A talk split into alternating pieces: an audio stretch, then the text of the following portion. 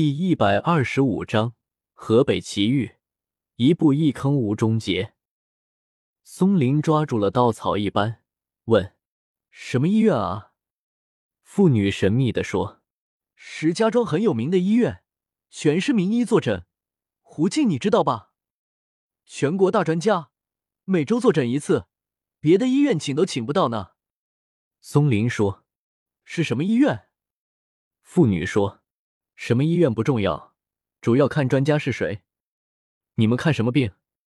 妇女越说越带劲，不知不觉走了很远，路灯也没有了。松林说：“还没有到酒店吗？怎么这么远？”妇女说：“快了，快了，马上到。”穿过一个黑黢黢的巷子，一丝灯光如蜡烛一般。妇女说：“就那里，到了。”说是酒店，不如说是歇脚处。仄仄的曲形桌子摆在进门后的中央，一个纹身的男人正坐在里面抽烟。妇女进门就喊：“开一间房，来客人了。”男人唰的站起来，在桌子里的小卡片里翻了一会，拿出一张卡片，对松林说：“八十块，先交钱。”松林愣一下，说：“不是五十吗？”男人说：“还有洗澡啊、毛巾啊的费用。”松林对妇女说：“那你怎么不早说？”妇女振振有词道：“我说的是房费，可能你没听清楚。”松林祥遇到了屌人，准备离开，悲伤的女儿道：“爸，就住这吧，我好累。”妇女也说：“你就放心住，这里干净卫生。明天起来，我带你去看病。”一举两得。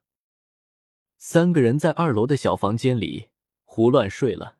第二天一早，松林起来，依依也起来，李雅婷还在睡。松林说：“把她穿起来去看病吧。”依依心疼女儿，说：“让她再睡一会儿。昨天晚上睡得迟，孩子缺觉。”松林去洗漱，发现没有牙刷，下楼去问。发现曲形桌子后面是昨天晚上那个妇女。妇女笑道：“我们这里不提供牙膏、牙刷，你只能买。我这里有牙刷，有二块的，有五块的。”松林说：“你们这是酒店吗？怎么什么都要钱？买三个两块的吧。”说完，掏出六块钱来。妇女快速接了钱，拿出三个牙刷，问：“牙膏不要吗？”松林说。哦，对对，要不牙膏我就不买了，借用一下你的牙膏好吧？妇女露出极度鄙夷的眼神，说：“可以，那你跟我去医院，我介绍你去看病。”松林说：“我们已经找好了医院，还是不麻烦你，谢谢了。”妇女手里拿的牙膏放了下去，快言快语说：“那不行，那牙膏你要自己买，我牙膏不借。”松林十元钱买了一管牙膏，回了房间，对老婆依依说：“这个鬼黑店下面那个妇女绝对是个医院的托。”依依说：“我们自己去，不跟他就行了。”太阳渐渐的升起来，屋子里唯一的小窗户洒进阳光，顿时明亮起来。浮游的灰尘在空中舞蹈。李雅婷翻身醒了。依依给他穿好衣服，说：“赶紧去，早看完早回家，还是家里好。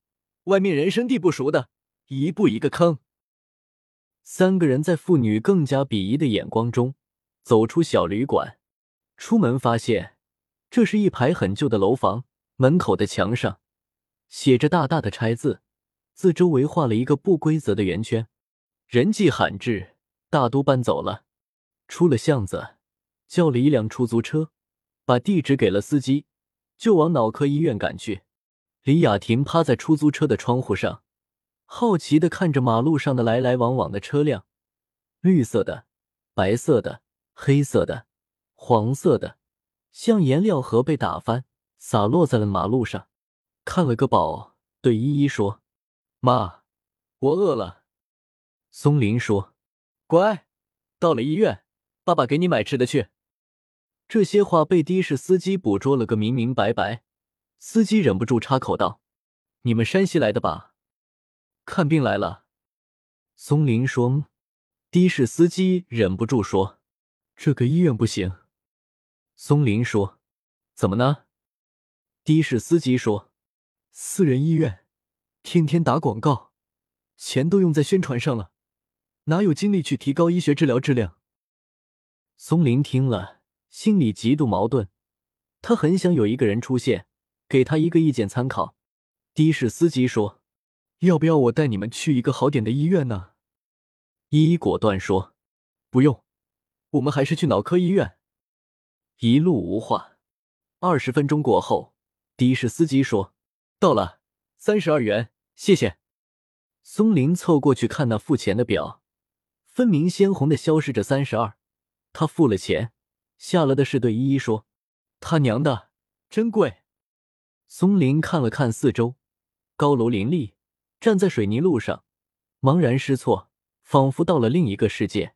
三个人眼睛扫了一圈，并没有看到脑科医院的字样，但看到一个人非常多的地方。过去一看，是一家面馆，很多形形色色的人们正在排队吃面。依依说：“给孩子搞一碗面吃吧。”松林从其言。径直去了前面，惹得无数的目光盯着他。他看到一个不起眼的牌子，写着“山西面馆”，宛然看到了乡音，那么熟悉，仿佛离开家乡已然许多年。他和老板说：“来一碗刀削面。”老板看都没看他，大声说：“排队去，去后面排队去，一个一个来。”松林便去排队，排了二十分钟。用十五元换了一碗牛肉刀削面给姑娘吃。依依说：“你应该买两碗的，你自己不吃吗？我和依依吃一碗就行了，她吃不了牛肉的。”松林只好又去排队，填饱肚子。李雅婷又哭着要喝水，松林去买矿泉水。依依从随身包里拿出一个昨天从老家带的苹果，在自己的衣服上擦了几下。红苹果泛出镜子一般的光芒，依依用门牙轻轻咬了一口，掰扯下来给闺女吃。李雅婷吃的很开心。依依问：“好吃吗？”李雅婷只是吃，不搭话，边吃边看着宽阔的马路和无数的汽车。松林买了两瓶水，三个人喝了个精光，吃饱喝足。松林背着女儿。三个人一起找医院，找了半天，连个医院的字也没看到。松林就问路人，路人说：“脑科医院我没听过，你把地址给我看看。”路人一看地址，便说：“走错了，这是东路，你地址上没有东字，前面直走，右拐，再问下别人。”三个人在晨光中按照路人的指示走着，清晰的太阳逐渐朦胧。